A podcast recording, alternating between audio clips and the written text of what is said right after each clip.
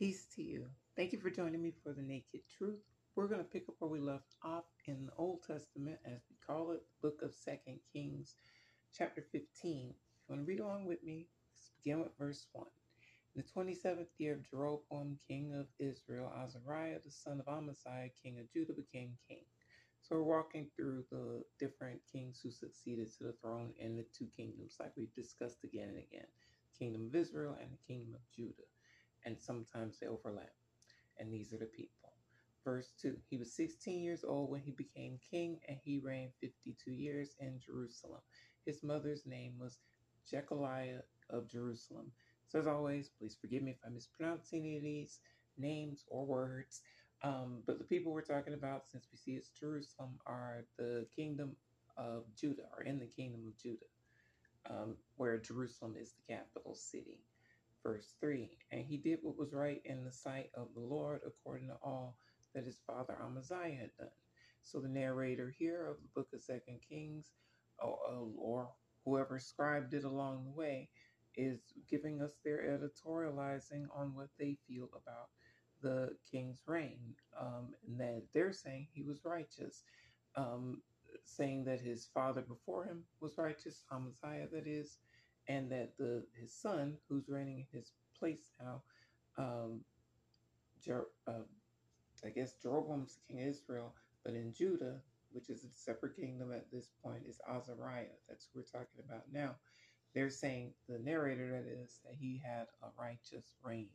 Um, verse 4. Now, again, not red letters. So it's not like Jesus is saying this. So it's in the Bible, but it's not Christianity, just as one of the millions, it seems, of examples. Verse 4 Except that the high places were not removed, the people still sacrificed and burned incense on the high places. So the narrator or whoever thinks that Azariah had, was a righteous king in his reign, uh, except for the fact that he allowed uh, other religions to exist. That's what it is what idolatry boils down to. It's not everyone believing in the same entity as being God. And and that's considered wicked according to it's considered to be the one flaw that that king had, which is a common flaw if you're going to call it that, that many of them had. They tolerated other religions in the land. Verse 5 Then the Lord struck the king so that he was a leper until the day of his death. So he dwelt in an isolated house and Jotham, the king's son, was over the royal house, judging the people of the land. So we read about that where uh, that king had a haughty moment and reached out his hand to sort of jump bad at one of the other prophets or holy men. And as soon as he did it, he was stricken with the disease, the leprosy disease, which takes many different forms uh, in the Bible and outside of the Bible. Generally, it's a skin disease, but sometimes it can also include um, diseases of the skin and body that include like uh, sores and uh, leaking sores and things like that. So, uh, whatever the case may be, it's obvious it was an obvious physical affliction when it happened. And it was considered sort of a curse, even though the word may not be used as a curse specifically. Uh, that's what it was taken as a bad omen, if you prefer um, that he did it. It was like an instant karma type thing where he became leprous. And then as a leper, you have to socially distance uh, legally. Um, the religious folks will see to it. They'll notice you're leprous and they you have to live outside of the town away from everybody else to control the spread of the disease, among other things. But to be religiously be uh, not in a state of sin, you have to do it. You have to separate yourself according to the religion, not according again to Jesus, but it is in the Bible and it is the religion that people practiced uh, back then. And in that sense, the socially dis- distancing, as we see in modern times, is not a bad thing. It can help to control the spread of disease. Um, verse 6 Now, the rest of the acts of Azariah and all that he did are they not written in the book of the Chronicles of the Kings of Judah? So um, the narrator here is letting us know if you want to read more about Azariah and his reign as a king, they're written in the book of what we have in the Bible called the book of the Chronicles, First Chronicles and Second Chronicles, which we've already read. Uh, that's why some of these events may sound familiar. Verse 7 So Azariah rested with his fathers, and they buried him with his fathers in the city of David. Then Jotham, his son, reigned in his place. So after Azariah is gone, his son Jotham is the new king. Verse 8 In the 38th year of Azariah, king of Judah, Zechariah, the son of Jeroboam, reigned over Israel in Samaria six months. So, as those things were happening with Azariah in the kingdom of Judah, these things are now happening with the kingdom of Israel, which, as we read before, consists of the majority of the so called tribes, uh, 10 uh, that are aligned with the kingdom of Israel, and two that are uh, included in the kingdom of Judah, with uh, other religions uh, abounding in both throughout all the land.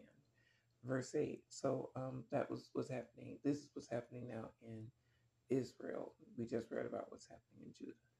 Jeroboam is now the king. And like we've read before and said before, there was a Jeroboam also previously that we read about. So the names will overlap and appear again and again uh, um, in both kingdoms. Verse 9 He did evil in the sight of the Lord as his fathers had done. He did not depart from the sins of Jeroboam the son of Nebat, who had made Israel sin. Excuse me.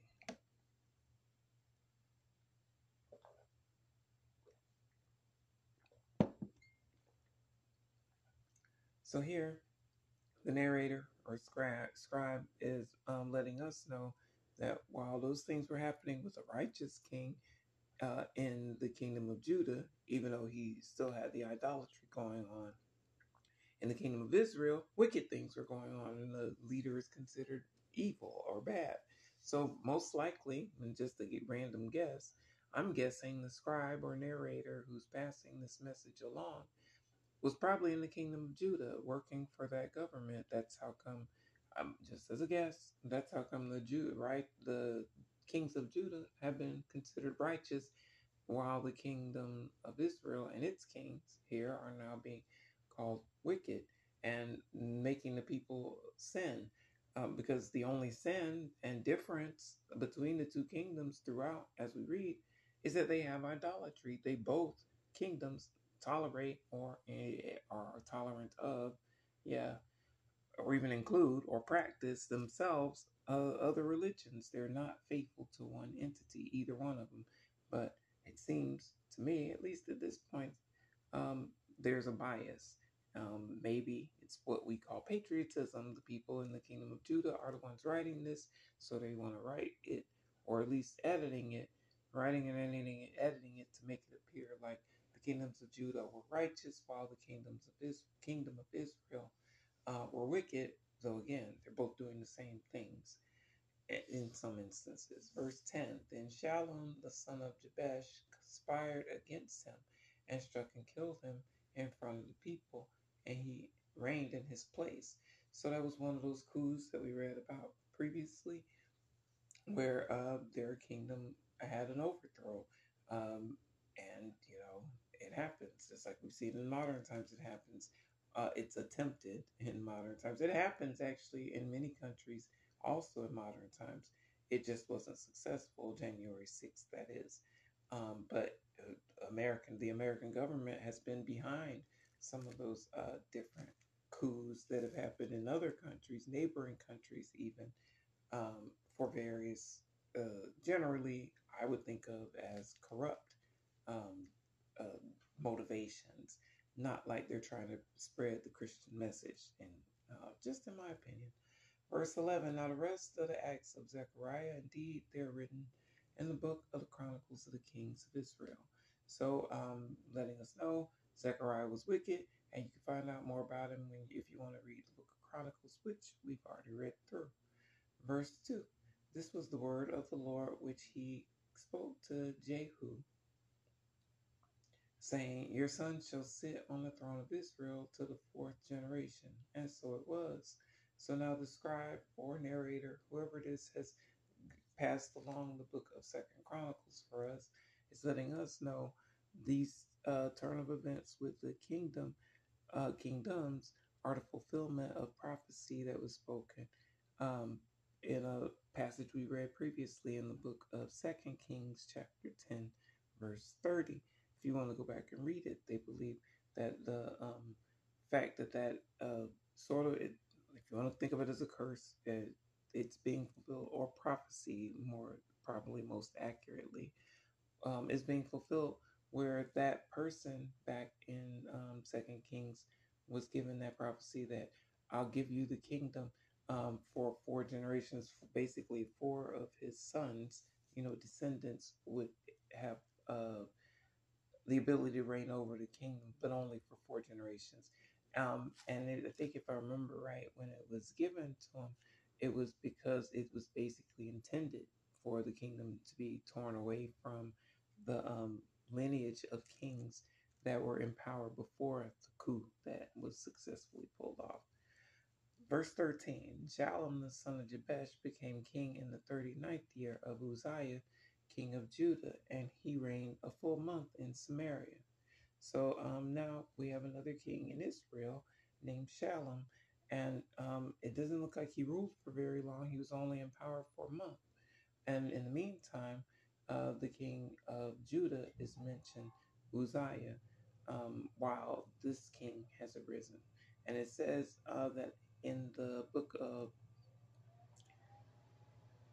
um, I'm seeing as a note, because I'm using the blueletterbible.org website, like I've mentioned before.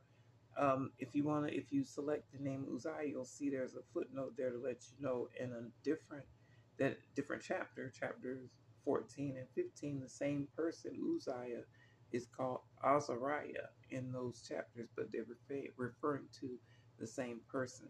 Why it's like that, I don't know. My guess would be that over time, when these uh, scriptures were penned or scribed, that maybe there were mistranslations or even different pronunciations of the same person and even be talking about the same person the same way some people know me as Misha. Some people know me as King, depending on who you know me as. And some people know me as other names that I've advertised under.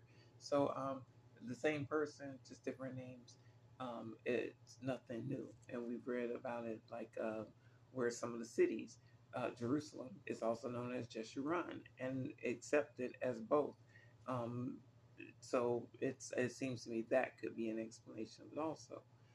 Verse 14 For Menahem the son of Gad went up from Tirzah, came to Samaria, and struck Shallum the son of Jabesh in Samaria and killed him, and he reigned in his place. So, um, the fulfillment of when that happened, when that coup attempt happened, I guess if you want to call it a coup, or basically we just call it an overthrow, and when uh, we read about it previously. Verse 15. Now the rest of the acts of Shallum and the conspiracy which he led, indeed, they're written in the book of the Chronicles of the Kings of Israel. So again, uh, this the narrator letting us know if you want to read more detail about it, look to the book of First and Second Chronicles, books of First and Second Chronicles. Actually, I guess it would be appropriate, appropriate to say look to the book of the Chronicles because that can include both. Um, verse 16 Then from Tirzah, Menahem attacked Tiphsah, all who were there, and its territory because they did not surrender. Therefore, he attacked it. And all the women there, there and all the women there who were with child, he ripped open. So um, oh, I think we read about that also. It's going over those events of in during the war uh, in conquering or colonizing or taking territory, some of the atrocities that would happen would be not uh, abortion um, by choice, but um, violently, apparently, ripping the women open. Say, like if you slice the pregnant belly open with a sword and letting the baby just fall out, fetus, if you prefer, fall out, um, performing it that way that that's what was going on. Um, and I do think, if I recall, we did read about that.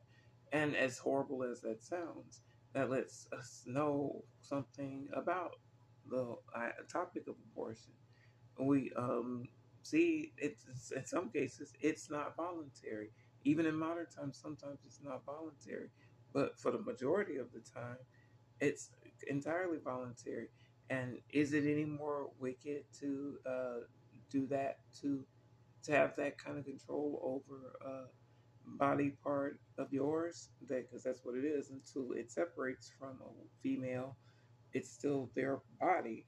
Is it any more wicked than watching children get abused and once they're actually walking around and living or being mistreated and starved or beaten or trafficked?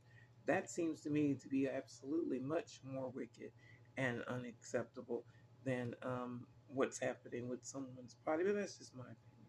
Especially since we've already read that there is actually an abortion procedure um, that's it's not called abortion because it's in the Bible, but it describes the same thing, uh, where the priest is the one to bring about the abortion um, by and and specific circumstances, but it's still acceptable. And the circumstances being if a man thinks that his woman has been unfaithful to him, and that that's why the baby is uh, there, why she's pregnant then an abortion is acceptable in that instance. As crazy as that sounds. And it only sounds crazy because it's the opposite of what Bible thumpers will tell you. Um, but people will lie about the Bible all day long, even though we've read again and again about each of these topics.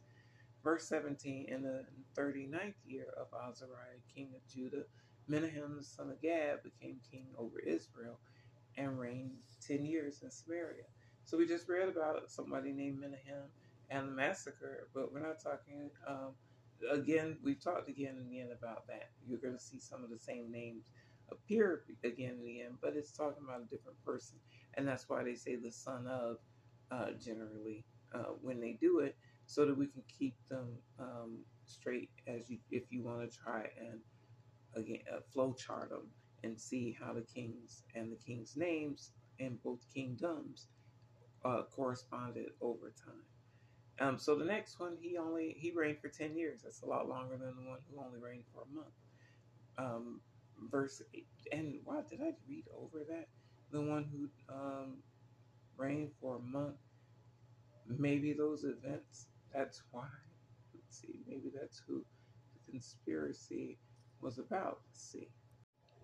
So yeah, in this case, it is the Menahem, the same son of Gad, as we're talking about, but or who we're reading about but it's um, basically chronicling what happened, why Shalom only lived, um, reigned for a month. He was only king for a month because he was overthrown by the same Menahem, who basically is the one who brought about those abortions, uh, abortions that were not by choice, it, just by force, in his taking over the kingdom and seizing power. Um, so let's see, verse And after that time, Shalom only uh, was king for a month, but Menahem, who took his place, was king for 10 years. Verse 18, and he did evil in the sight of the Lord. He did not depart all the days, all his days from the sins of Jeroboam the son of Nebat, who had made Israel sin. So again, the sin is idolatry, uh, other religions worshiping other gods. And generally speaking, there a lot of them are summed up. Uh, one of the most popular um, ways the people worship, were the people, entities the people worship, were those cows, the golden cows. Uh, they were the symbol of strength and righteousness uh, for the people for whatever reason. That's who the people were convinced is who led them out of enslavement in Africa. Golden cows. And the cows weren't gold, obviously, but clearly they believed the appearance of the God, entity, deity that led them out of enslavement looked like a cow. Otherwise, why would they make a statue of a cow and make it in the most precious metal they could find, gold? Um, unless that's how they believe their the God looked to them or appeared to them. Whatever the reason, that's what the people are worshiping. Lots of the people, not all of the people. Uh, verse 19 Pul, king of Assyria, came against the land, and Menahem gave Pul a thousand talents of silver that his hand might be with him to strengthen the kingdom under his control. So he's uh, aligning himself with uh, the Assyrian king Pul. Um, and here it's called Pul, but um, there's a note that his name in another part um, of the same chapter will be um, Tiglath-Pileser second, um, an Assyrian king um, in history, I guess, but it also appears again in the Bible. Also, and I guess we're going to get to it at verse 29 according to the notes on the um, website. So um, that's what he's done. He's aligned himself with an Assyrian king to sort of strengthen his own kingdom versus the kingdom he seized from uh, the other king uh, who was only king for a month. Verse 20 And Menahem exacted the money from Israel, from all the very wealthy, from each man 50 shekels of silver to give to the king of Assyria. So the king of Assyria turned back and did not stay there in the land. So he's not as much aligning himself with the king of Assyria as much as paying tribute to him and breaking him off some money so that he'll leave him alone. Um, and he's doing it wisely instead of exacting it or taking it from or taxing the poor. He's taking from the people who already have more than they need. And that just makes sense. Why in the world would you expect the widow's two mites to be uh, exacted from her when there's the wealthy giving what they feel like giving instead of what they can give, what they should give? It just makes sense. That's what he's done. Instead of taking it from the poor and needy, he's taking it from the wealthy, and they probably didn't even miss it verse and that's obvious in modern times when you see uh, people who run as politicians to control the political powers and have the ability to spend a billion dollars on it lose and not even miss it. That says that person is not being taxed enough. Those people are not being taxed enough. If they can afford to just blow a billion dollars and not even miss it while other people are sleeping at the airports it just doesn't make sense. And that is what's happening, not just in Orlando, but I've seen it in Indianapolis. I've seen it in St. Louis. People unhoused sleeping at the airports. Probably their best option because at least it's air conditioned and it has security 24 7. So at least they have that safety. But that's just sad and ridiculous that that's what America is in modern times. People can blow a billion dollars and not even miss it when that same billion dollars, uh, obviously they wouldn't mind being taxed up to that point because they wouldn't even miss it. That should go to some place where it's needed. But people are caught up with nonsense and it is the way it is. As the proverb says, because of corruption, there's uh, what's swept away. Verse 21 Now the rest of the acts of Menahem and all that he did, are they not written in the book of the Chronicles of the Kings of Israel? So if you want to read more about Menahem, look to the books of the Chronicles. Verse 22. So Menahem rested with his fathers. Then Pekahiah, his son, reigned in his place. So after Menahem is gone, his son is in his place in power now. So now we go on to who's, who's next with Pekahiah, and he's in the kingdom of Israel. This we're still talking about the ten kingdom, the ten tribes generally speaking, and who's ruling over them. Verse 23 In the fifteenth year of Azariah, king of Judah, Pekahiah, the son of Menahem, became king over Israel and Samaria and reigned two years. So now he's in power. The Men, uh, Menahem, the uh, sort of bloodthirsty one, is gone. His son is in his uh, throne now, and he's only got power for two years see what happens with him. Verse 24 And he did evil in the sight of the Lord. He did not depart from the sins of Jeroboam, the son of Nebat, who had made Israel sin. So again, the same thing. He's um, faithful to many different religions. That's what's being tolerated under his kingdom. And the narrator is making it clear that's what makes him bad. Verse 25 Then Pekah, Pekah the son of Remaliah, an officer of his, conspired against him and killed him in Samaria, in the citadel of the king's house, along with Argob and Arieh, and with him were fifty men of Gilead. He killed him and reigned in his place. So, uh, just like he, his uh, ancestors, forefathers, uh, pulled off a successful coup and to seize power that way, now it's happening to his descendants. Power has been seized from him by a coup. Verse 26 Now the rest of the acts of Pekahiah and all that he did Indeed, they're written in the book of the Chronicles of the Kings of Israel. So again, the narrator's moving right along, letting us know if you want to read more about it, check out the books of the Chronicles. Uh, excuse me.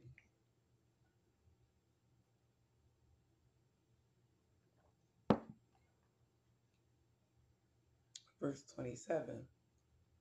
In the 52nd year of Azariah, king of Judah, Pekah, the son of Remaliah, became king over Israel and Samaria and reigned 20 years. So now the next king in Israel is um, in power for a long time two decades, 20 years.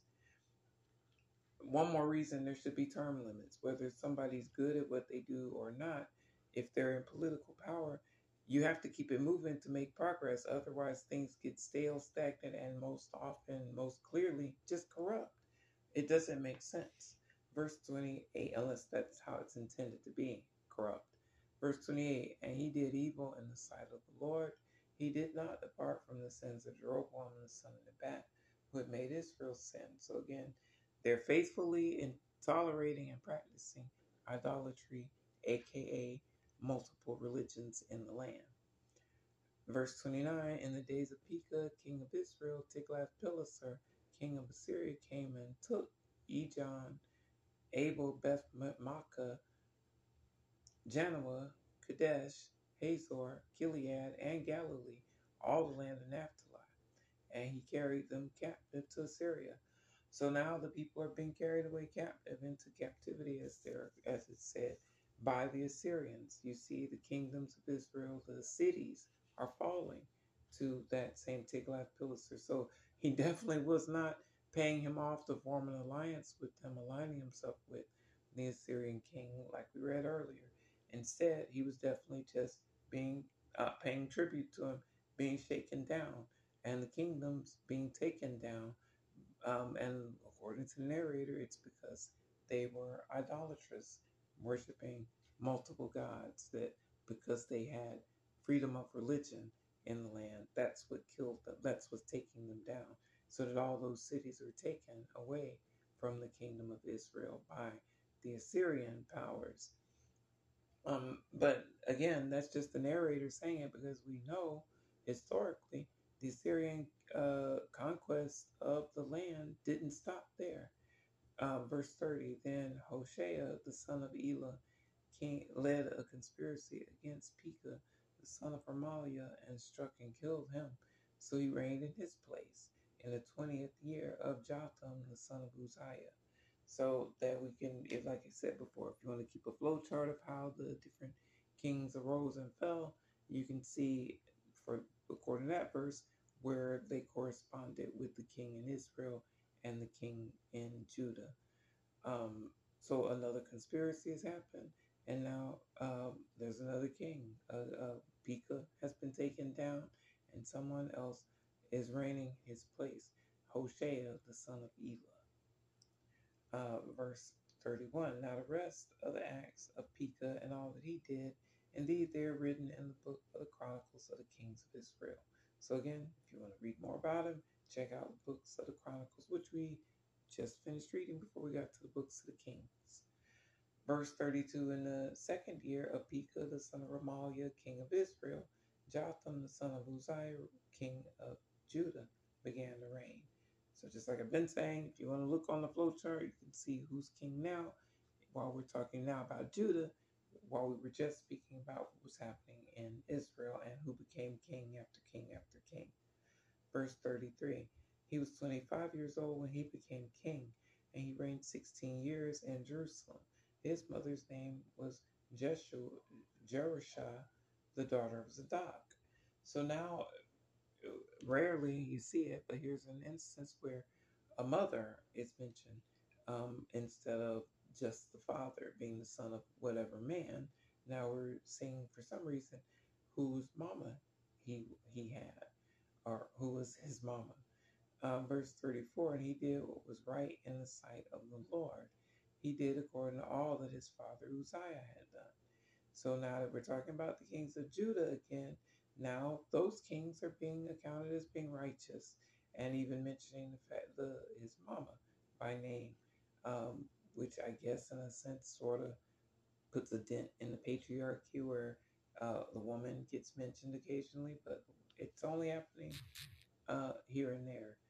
Whatever the case may be, the narrator is saying the king of Judah is a righteous one, and he's righteous just like his daddy was.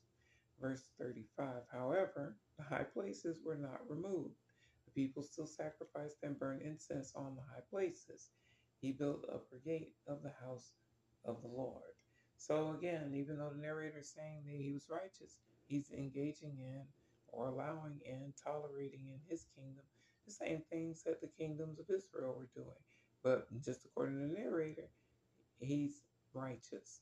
So, and then mentioning the, one of the things that he did uh, construction wise for the community was building the upper gate of the house of the Lord. Um, I'm not sure what that gate would be for, but I'm sure it had some significance, maybe just as protection or border. I don't know. Verse 36 Now, the rest of the acts of Jotham and all that he did, are they not written in the book of the Chronicles of the Kings of Judah? So, um, once again, if you want to read more about it, check out the books of the Chronicles.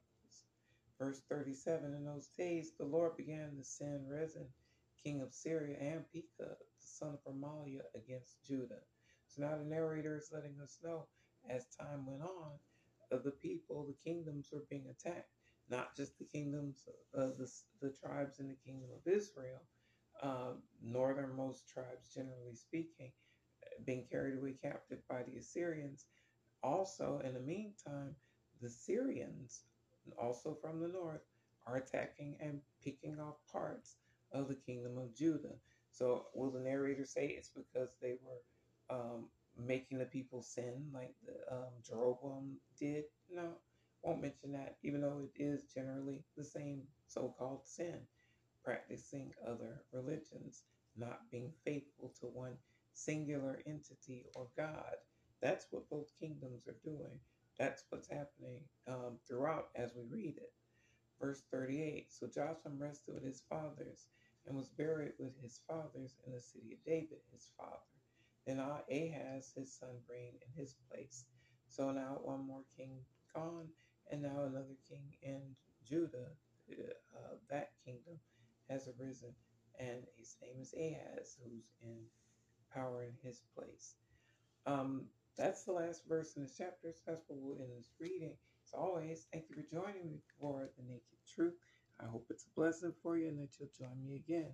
And um, I have to say a thank you also to uh, the Young Turks. There's a network that's where I use, where I, what I check out the different um, content providers for that network um, for much of the news um, and information that I look for, because it generally speaking actually is uh, fairly um, straightforward and mentions both sides. And um, so it seems less biased than most. But I mention all that to say because that's where I saw. If you're interested um, in seeing more about abortion in the Bible, that's actually where I saw, and the people uh, saw, found out about the verses in the Bible that talk about abortion. And the people on that network are generally speaking either atheist or agnostic or Muslim.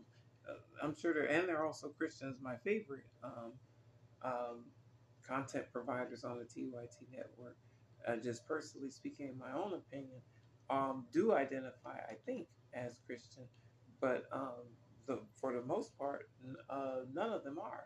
But it, that just goes to show you, I think, that you can get information um, from anywhere. God can use anyone, um, and we it's not for us to make the judgments on what anyone has in their heart we can obviously see, judge by their actions, whether you want to be bothered with them or not, have them in your life or not. But um, as far as judging their righteousness, um, or the, the the value of what they bring to the table in God's big picture, is only up to God and Jesus, as we Christians uh, uh, would say, is judge not that you be not judged. So anyway, uh, thank you to them stay safe. And Cenk Uygur, uh, in particular, is the one who mentioned the whole abortion passage in the Bible. And it's significant, I think, because it lets us know again, God can use anyone and Bible thumpers often lie to you. So stay safe. Love you. See you next time. Peace be with you.